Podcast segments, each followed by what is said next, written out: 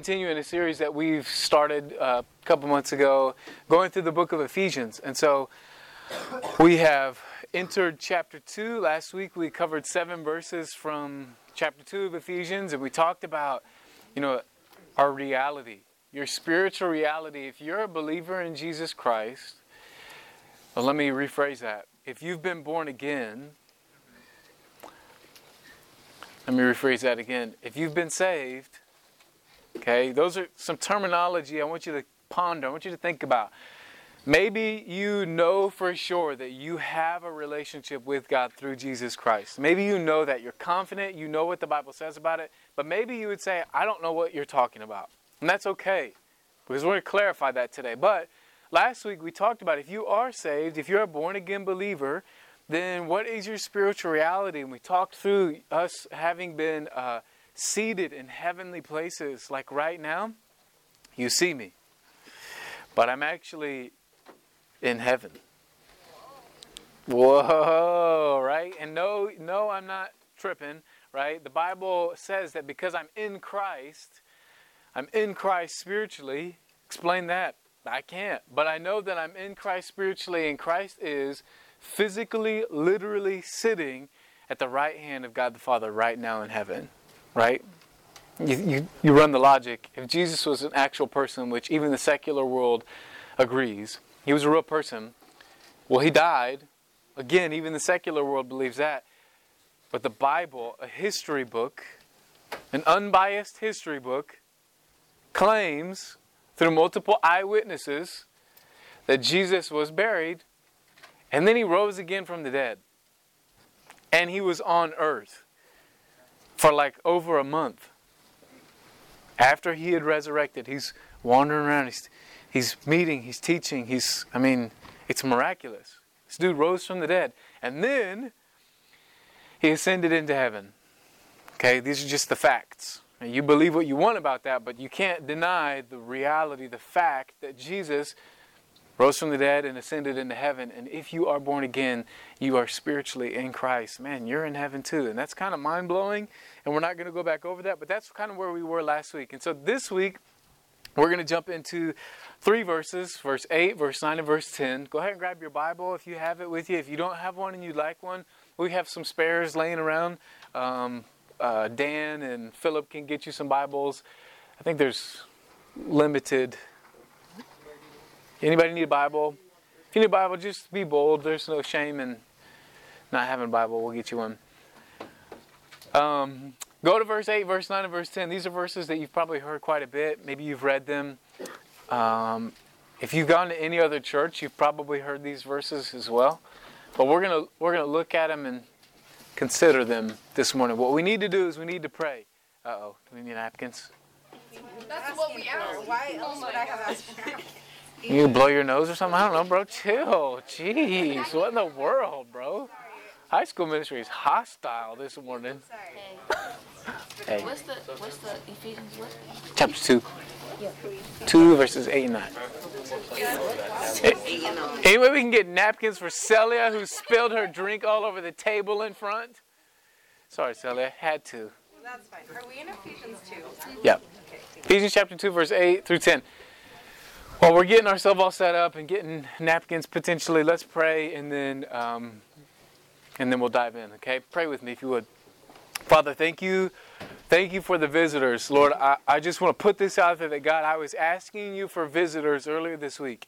I was asking you that you'd bring people who we don't know, people who uh, need to hear this word, and and I just, man, I, I continue to pray that those students who are here who have been here before or have been here regularly or have never been here before, that God, we would see that this is not an accidental Sunday.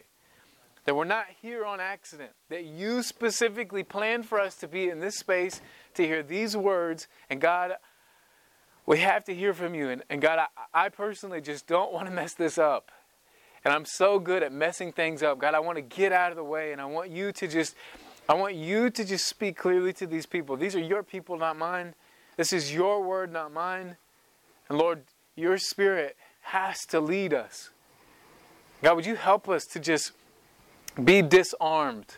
You know, if there's walls that we've kind of held up so that people can't see into our lives or so that we can't, you know, be hurt or be made uncomfortable. God, would you would you give us grace and mercy to just set those walls aside and open ourselves up to you? God, you are safe to hear from. But God, you might also change our lives forever. And there's no place better than that. To be in the center of your will, to be in the center of what you have for us. God, we need you to lead us. And so, God, I'm just, I'm just, God, I'm begging you, you would move this morning and, and you wouldn't let me mess it up.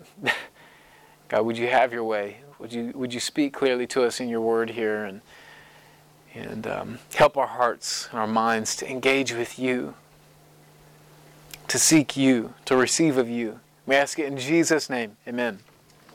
Okay, so Ephesians chapter 2, verses 8 through 9. Let's read the verses and then we'll slow down and work our way through them. Hey, Lula, what's up? Verse 8 says, says, For by grace are you saved through faith, and that not of yourselves. It is the gift of God, not of works, lest any man should boast. For we are his workmanship, created in Christ Jesus unto good works which God hath before ordained that we should walk in them. So, verse 8, let's look at it. By grace are ye saved through faith. So, this thing of being saved that we kind of mentioned, that we talked about, being saved happens by grace through faith. So, we're going to look at some of those words. And that not of yourselves. Being saved is not something that you can do for yourself. You can't do it for yourself. It is the gift of God.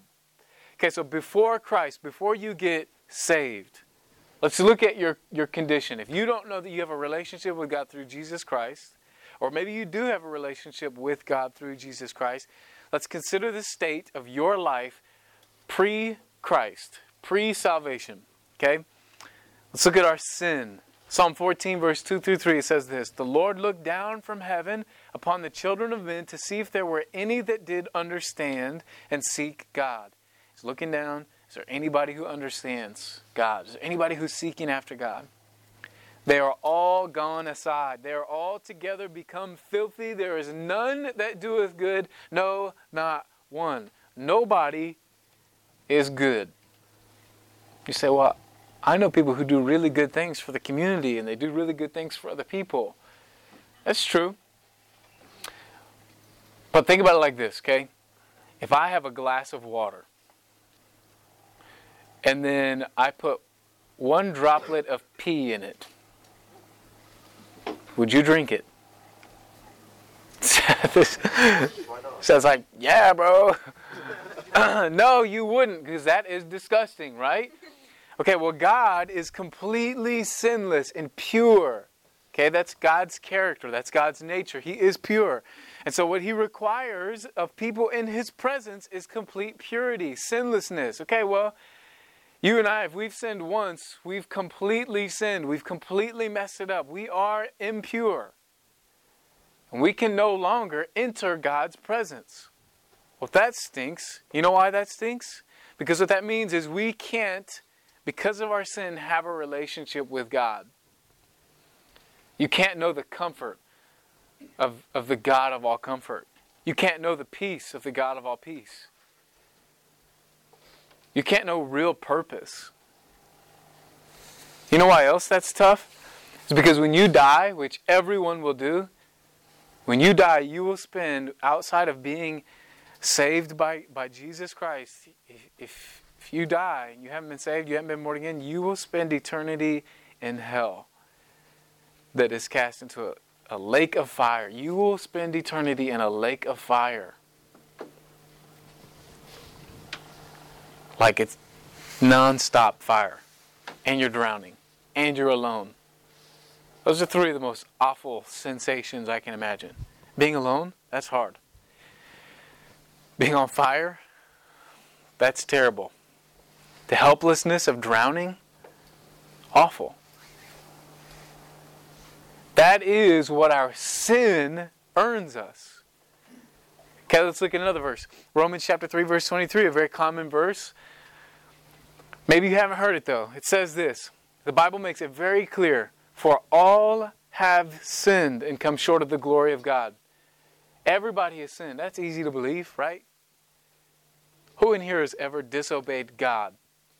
Meaning you stole something, you lied, you disobeyed your parents. Those are things that God says you have to do this. And we've all disobeyed that, right? Right? Who sinned the most? Look all of us liars, right? Right? We're filthy, man. We're filthy. We are fully guilty of sin, we are fully guilty of not giving worship, not seeking God, which is our purpose uh, that God created us for. Like, you were literally created to worship God, and we have utterly failed, right? Right? Okay, let's also look at our incompetence. So we looked at our sin. We know that we're all tainted, we're all impure. None of us are worthy of entering God's presence, but maybe we can do something about that, right? Maybe we can maybe we can finagle our way into God's presence. We can earn our way there. Well, let's look at a couple verses. Isaiah 64 verse 6 says this, "But we are all as an unclean thing, and all our righteousnesses, say that word. Righteousnesses Let's do it again. Ready? One, two, three. Righteousness is. Okay, all of the things that we do that we deem righteous, all of the things that we do, all of the good things we do, that in our minds will outweigh the bad things we've done. All the things we do to earn God's favor, God says, are as filthy rags. You should search what that means because it's trifling. And I'm not looking at it. And I'm not going to talk about it. You know what it is? Or you just laughing because I said trifling? Yeah. yeah, okay, all right. Well, if you look up what filthy rags are, you will say, Jeff is trifling for bringing that up. Are you intrigued yet? Are you writing it down? Are you going to look it up later? Filthy rags? Seth's like, no, I know what it is. I'm not looking again. Filthy rags? It was taught to me, bro. I didn't seek it out myself. Someone told me what it was, and made me want to throw up in my mouth. And so the verse continues, and we all do fade as a leaf, and our iniquities, like the wind, have taken us away. You and I were so weak, we're so incompetent, we're so gross that even the good things we do cannot earn God's favor. If there's urine in the bottle of water, how do you get the urine out? You can't, right? You can't undo what's already been done in terms of your sin. Does that make sense?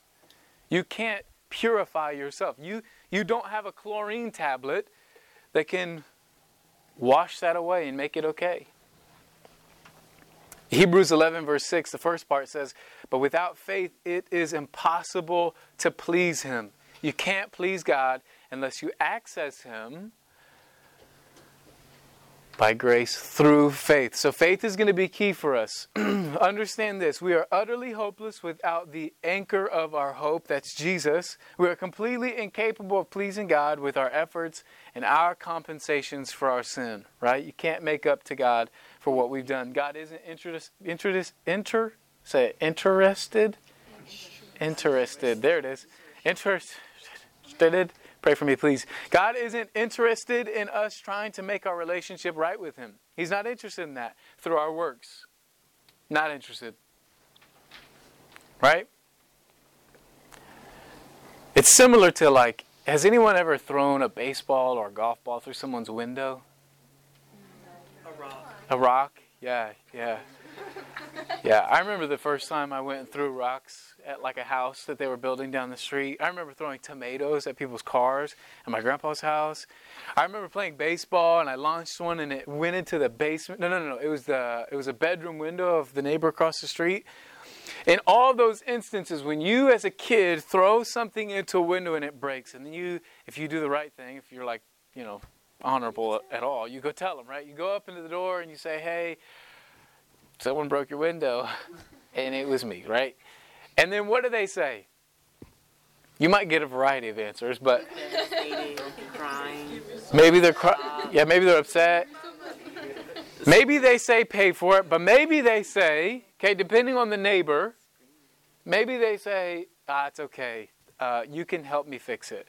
But really, what's that mean? They're going to forgive you and they're going to fix the window and you can be part so that you feel better about breaking their window. Right?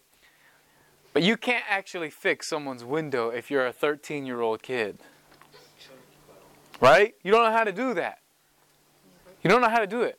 Okay, that's like us. We are helpless. We can't we can't break what has already been broken. We're not capable of. We need a gracious, generous neighbor to do it for us and to bring us into the process. It is only by grace through faith that we will be made right with God. And this is the great gift God has given. It shows us just how giving, generous, and kind He is. So here's your key point. Number one, what we need to see is our lack. Because see, seeing our lack causes us to see how amazing His grace really is. I can say that God is gracious.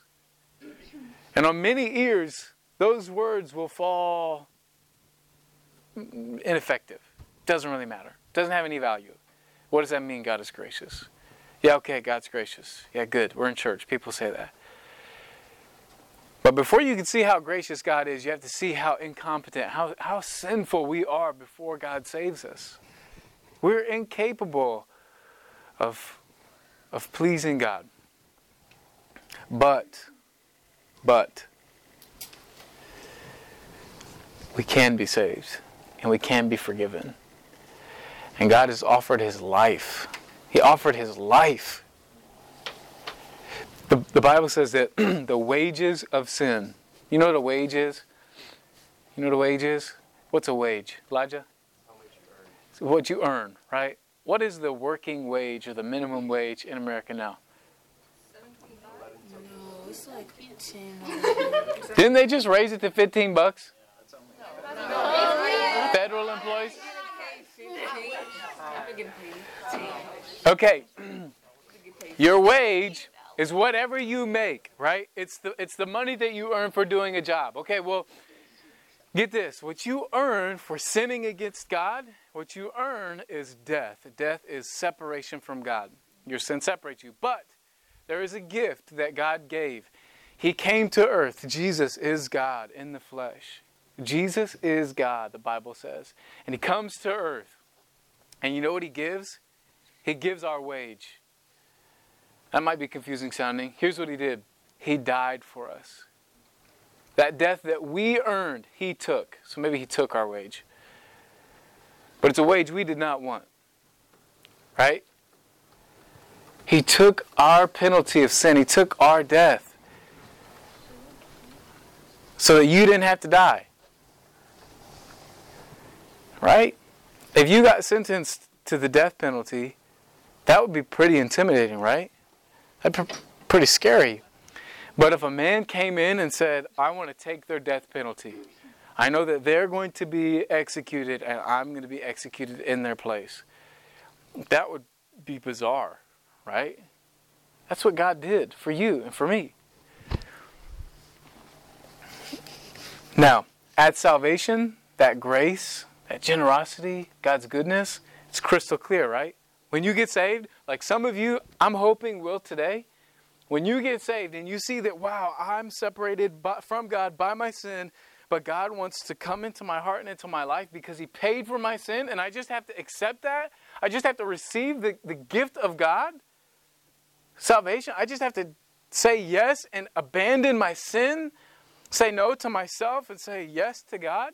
All I have to do is follow Him and my life might look dramatically different. It probably will because I'm going to stop doing the things that I did before because those things separated me from God and I only want to please God because He gave His life for me. Okay, at the moment that you make that decision, it's crystal clear how gracious God is, right? Crystal clear. I remember when I was 15, 16, it's 2007, in June, Pastor Sam was the guest preacher at a high school uh, camp that I was at he's preaching, he's preaching. I'm scared because he's preaching about Jesus and he's preaching about hell. And I'm like, whoa, bro. Like, I believe Jesus came to earth, died on the cross, and rose again. But I don't know that I'm right with God. So Matthew Basham, some dude, came over and said, What's up? How are you? I said, I don't know. I'm just kind of thinking through this. I believe Jesus, all this stuff. Like, I've heard that my whole life, but I don't know what to do with it. I don't know what to do about that. So he walks me through scripture, and I see that I have to confess, I have to receive that gift for myself personally. And I have to repent, I have to turn from the life I was living before. At the moment that that happened, God's grace was crystal clear. But you know what happens after our salvation? You know what happens? God's grace is great. But man, now that I'm living the Christian life, I'm pretty good. I'm pretty cool. And you would never say it out loud, but you're you're all good. You're a little bit self-righteous. I don't mean to make you squirm or uncomfortable, but we are pretty self-righteous as the church today. We think we're good. We don't need God's help. I don't need God in my life. I don't need to seek after God. I'm cool. I'm content. Our self righteousness murks up the clarity of God's grace, right? Let's just see that we are incapable of impressing God, but by His grace, through our faith, and our place in Christ Jesus, His wrath is completely satisfied. Let's be content and satisfied in that. Let's have joy that God's grace is sufficient, right? Let's not let's not focus on ourselves so much. And let's focus on God this morning and His grace. And if you need to be saved from your sin, come on. Consider that. Let's work through that together. Give your heart to the Lord. He's so good. He's better than anyone you will ever meet in your whole life. You can find the hottest girl or guy. You can find the most generous spouse. You can find the best job with the most awesome boss. And none of them will compare to how good God is and how good God wants to be toward you. I have an amazing wife on Valentine's Day. Hey, hey, I see you, girl. and she really is great. And I'm thankful for her. Because my life would kind of suck if I didn't have her. But I recognize she pales in comparison to how good God is. Right? Let's just see how good God is. Verse 9 Salvation is not of works, lest any man should boast. Now, I want to just uh, make note of something here that the judgment seat of Christ, okay, clears up our standing or boasting before God. You get saved, then maybe self righteousness leaks in. You think you're all good. When we get to the judgment seat of Christ, all of that will get cleared up. If you are genuinely saved, there's a lot of things that God will clear up for us. Now, I want to make a note uh, as well that your works and efforts can't save you, but we're going to transition here and we're going to see that they do matter. What you do does matter. Okay? Get saved, receive the gift. You can't earn it. But once you get that gift, we're going to see here in a moment that you actually have to turn around and get to work. What does salvation mean? It, mean, it means you have a relationship with God, but it also means you have a purpose. It means you don't have to just sit around like a lump on a log and be depressed getting through your Zoom sessions at school or going to school and seeing all your teachers and going through the motions and just being bored and blah with life. Like inebriating yourself on social media every night because there's nothing else going on in your world because the only thing that can satisfy you is forgetting everything by getting wrapped up in someone else's life. You don't have to be in that state of misery. When you get saved, you get to turn around and engage in something that's eternal. And we're going to talk about it how exciting how exciting being a believer should be. Okay? But there's coming a judgment of all the things that you did with your salvation.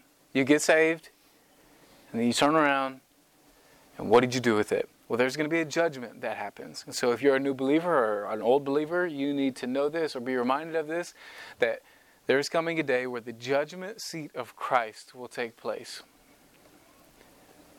And this judgment will be revealing. And it will be believers will stand before Jesus Christ and he will judge the people who are saved, the people who are born again. He's going to judge what did they do for his kingdom with his gospel. What did they do? That's a scary thought. God's recording your whole life. And then you roll up. and I always heard this teaching as it was a VHS. It's probably more like a Blu ray now, right? He'll probably put the Blu ray in. And he's going to play back all of the things that happened in your life. And, and your sin has already been judged. You're going to go to heaven. That's amazing.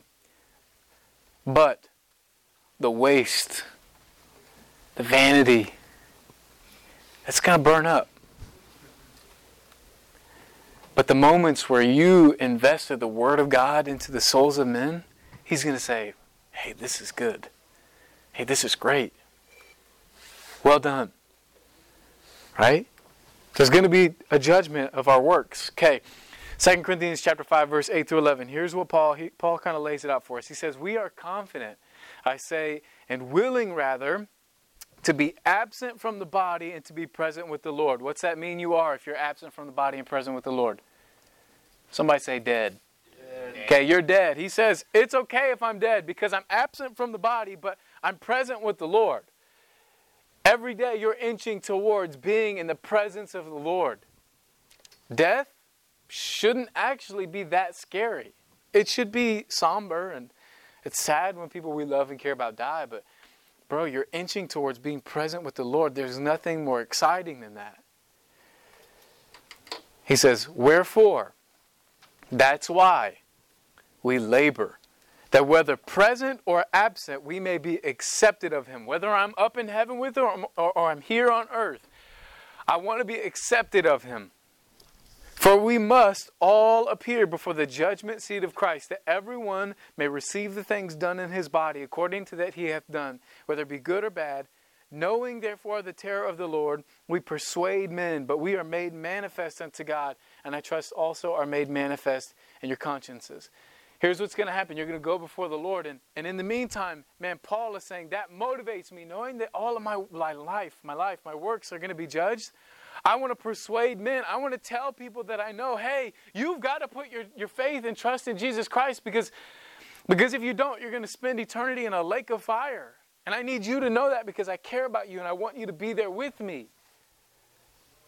Well, why would I, why would I be so impassioned to tell someone that?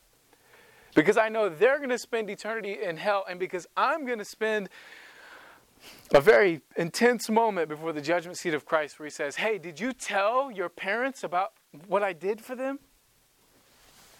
Hey, did you tell your friends what I did for them? Hey, did you tell your neighbors what I did for them? Man, I saw my neighbor, Trent, Trenton? Trent. One of those. I've only talked to him like twice. And I've been praying, like, okay, Lord, I really am burdened. I want him to come to our Bible study. I want him to come. I'm like, but God, it's freezing outside and I never see him. Like, how am I? You got to make this obvious for me. And I'm, I think I was like, I was in the kitchen, okay, and I'm looking out the window and I see Trenton out there. He, we share, you know, our backyards are adjacent. And I'm like, there's Trenton. And I wanted to go out and like, you know, go get him or whatever, but I was about to take a shower, so I wasn't in a place to do that. But I saw him and I was like, hey, there's Trenton. I need to get I need to I need to invite him. And now I'm still thinking about it. And now I know I need to invite him. I need to bring him to our Bible study. Because if I don't, bro, God very clearly burdened my heart to get him. What if I don't? What if I don't? What's that look like at the judgment seat of Christ for me? I don't know, but I'm a little bit scared of that. Right? Got to do it. Got to do it. So here we go. Let's look at some of the people who will come to the judgment seat of Christ. Some believers, when you get to the judgment seat of Christ, you will simply bow and be grateful at that judgment. And if that's you, this is what your life looks like right now. These are they who are living with humbled, diligent attitudes. People who don't think they've got it all together. They don't think that they're they're more holier, they're holier than thou, right? It's people who are just humbled and diligent, giving all they have, knowing all that's been given to them. God gave me eternal life. I owe him everything. I owe Jesus everything. So I I don't want to hold anything back. I'm indebted to Jesus. He paid my wage. Right? He received my wage. He took my penalty. We want to be that group. But there will be some believers, and maybe this is you. There are some believers who will be shocked and humbled at the great loss that they suffer. They'll get there, and a fire, God is a consuming fire, and fire will burn up all of the things that they built for themselves in this life the nice house, the great degree, the whatever. Whatever, however you build your, I don't know how to do it because I'm a high school teacher with one degree, so I don't really know what this looks like. But when you build up your life, and it's very successful and you have all these things, but you don't invest in the souls of men, all that other stuff, it gets burnt up. And you know what you're going to feel? I invested my whole life into all this stuff and now it's burnt up. What did you just do? You lost all your stuff. You lost it all. So some will feel great loss, they will suffer. These are they who right now are living in an attitude of self sufficiency and they kind of claim the, the motto, I'm good. Right? And in response to a message like this, they might say, Hey, that's good. I'm glad I'm glad you say all that. And you know, that's cool for you. I'm good. No thanks.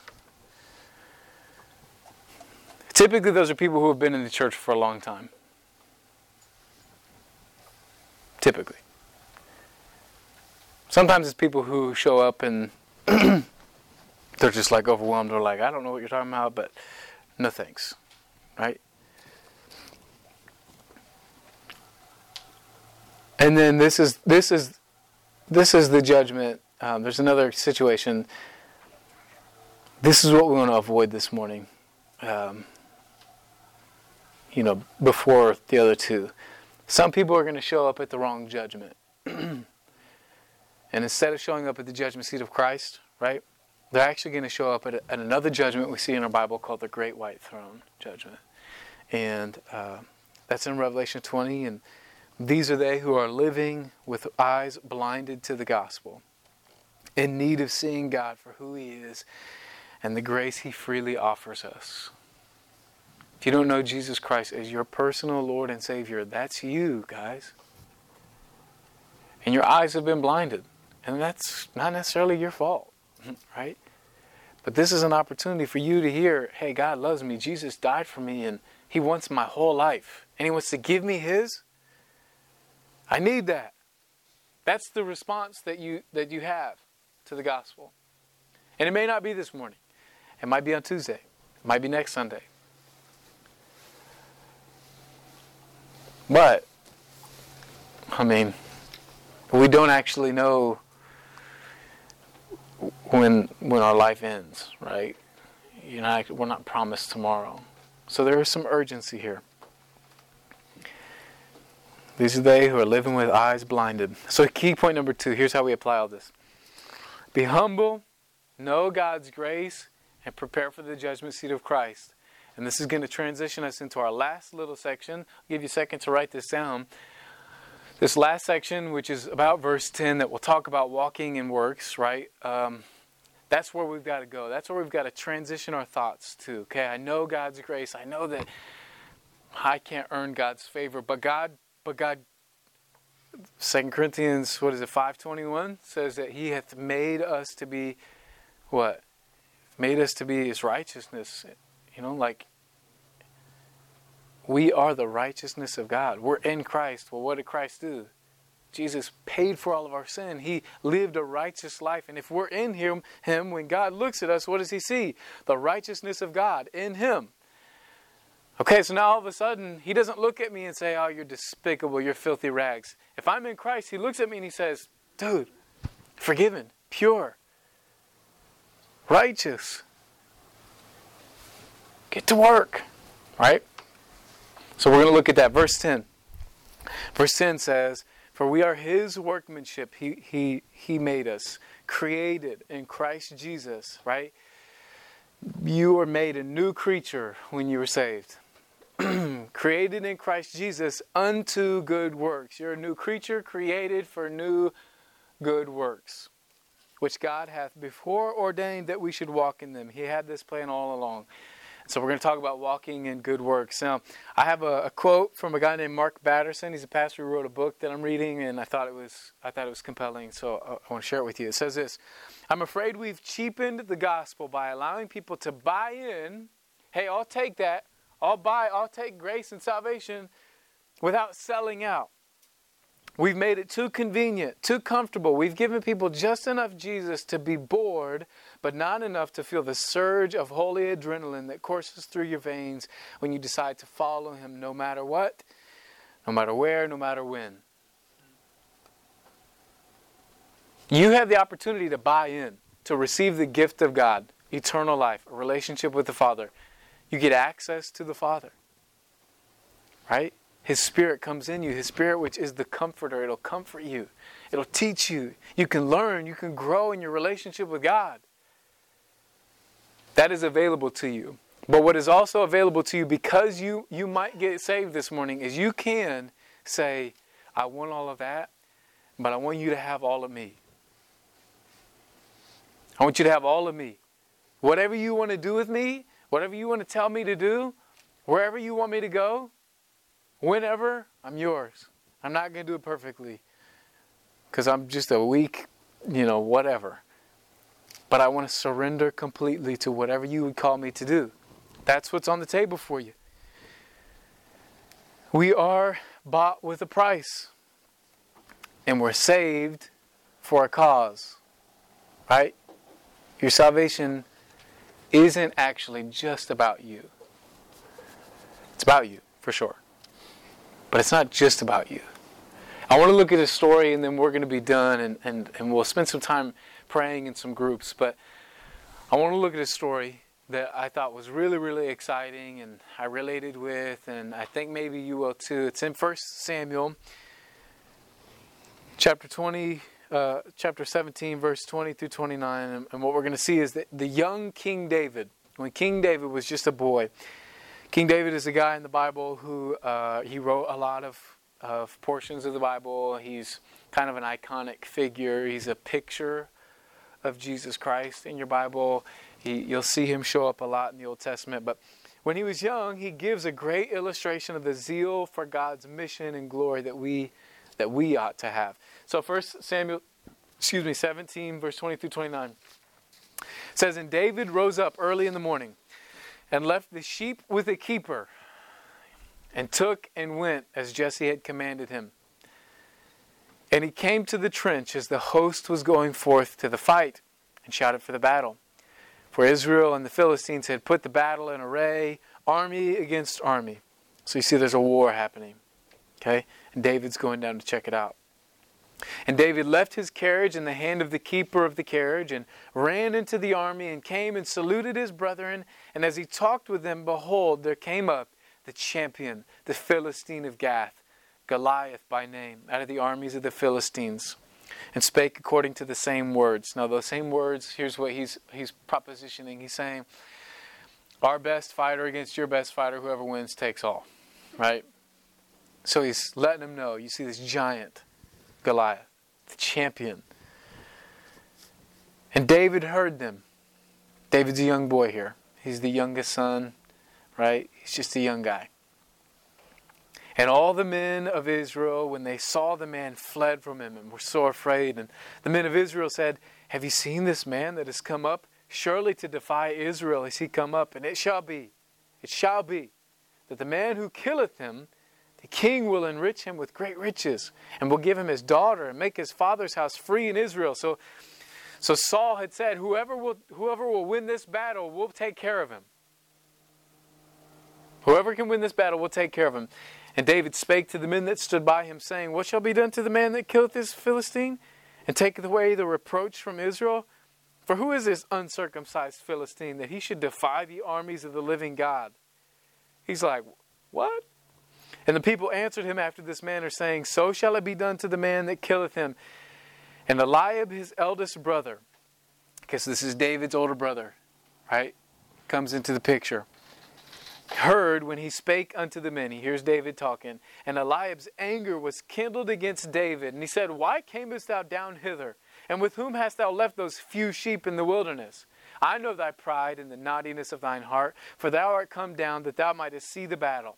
So David comes out, he sees the battle, he hears that Goliath is defying the armies of God. He's talking trash on God and God's people. And David's like, What? What is happening down here? And then his big brother says, What are you doing here? I know you came down here just to see the battle. And he's insulting him. Where's your little where's your few sheep? Right? I know you're you're you're proud and naughty. and David says this What have I now done? Is there not a cause? He says, Whoa, whoa, whoa, whoa, whoa. What did I do? And is there not a reason for me to come down here and engage in this battle?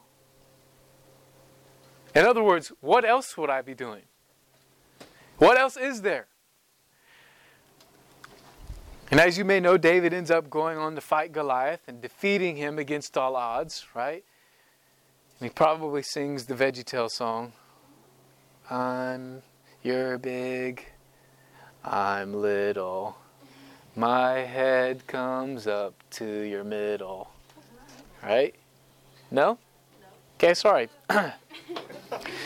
so David goes in and he fights Goliath and he wins.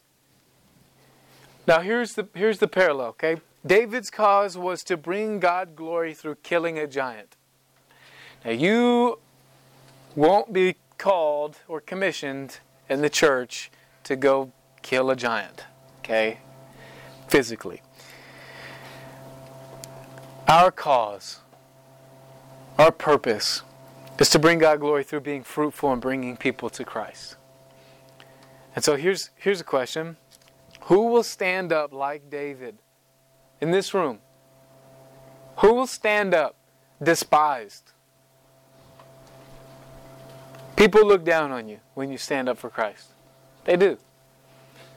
Condescended. Weak.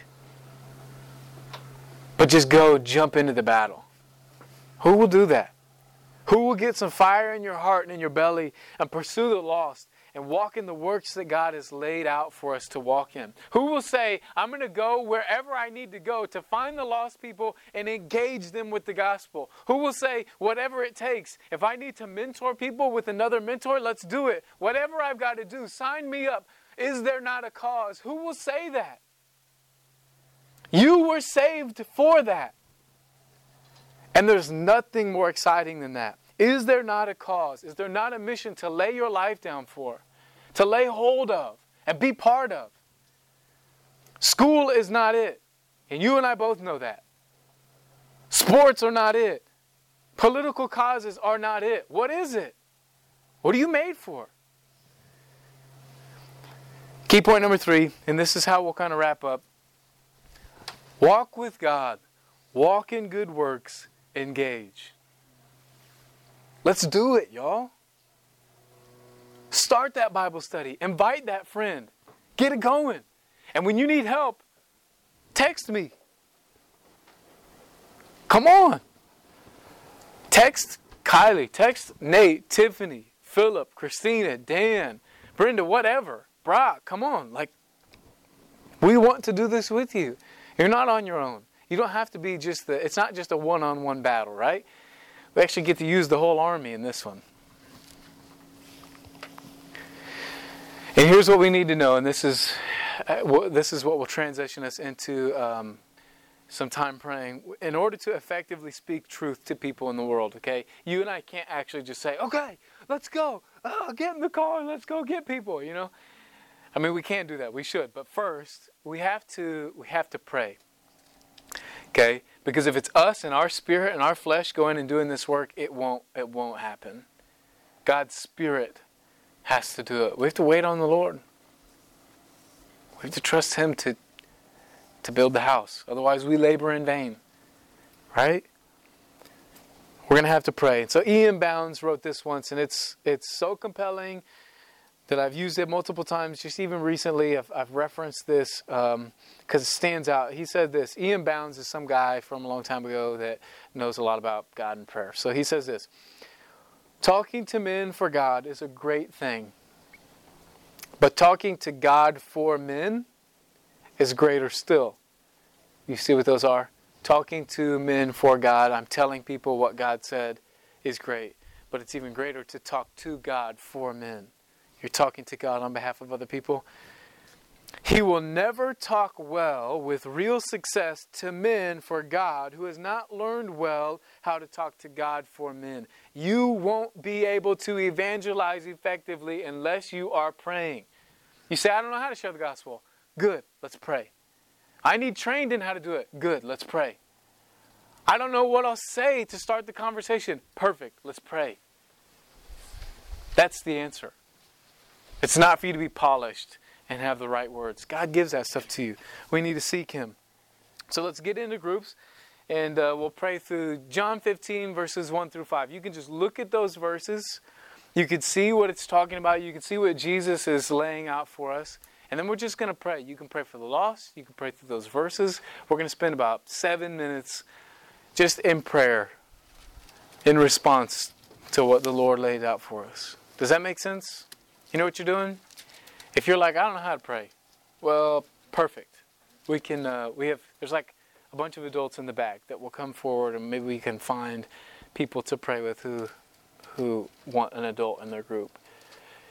Let's do that, okay? Make sense?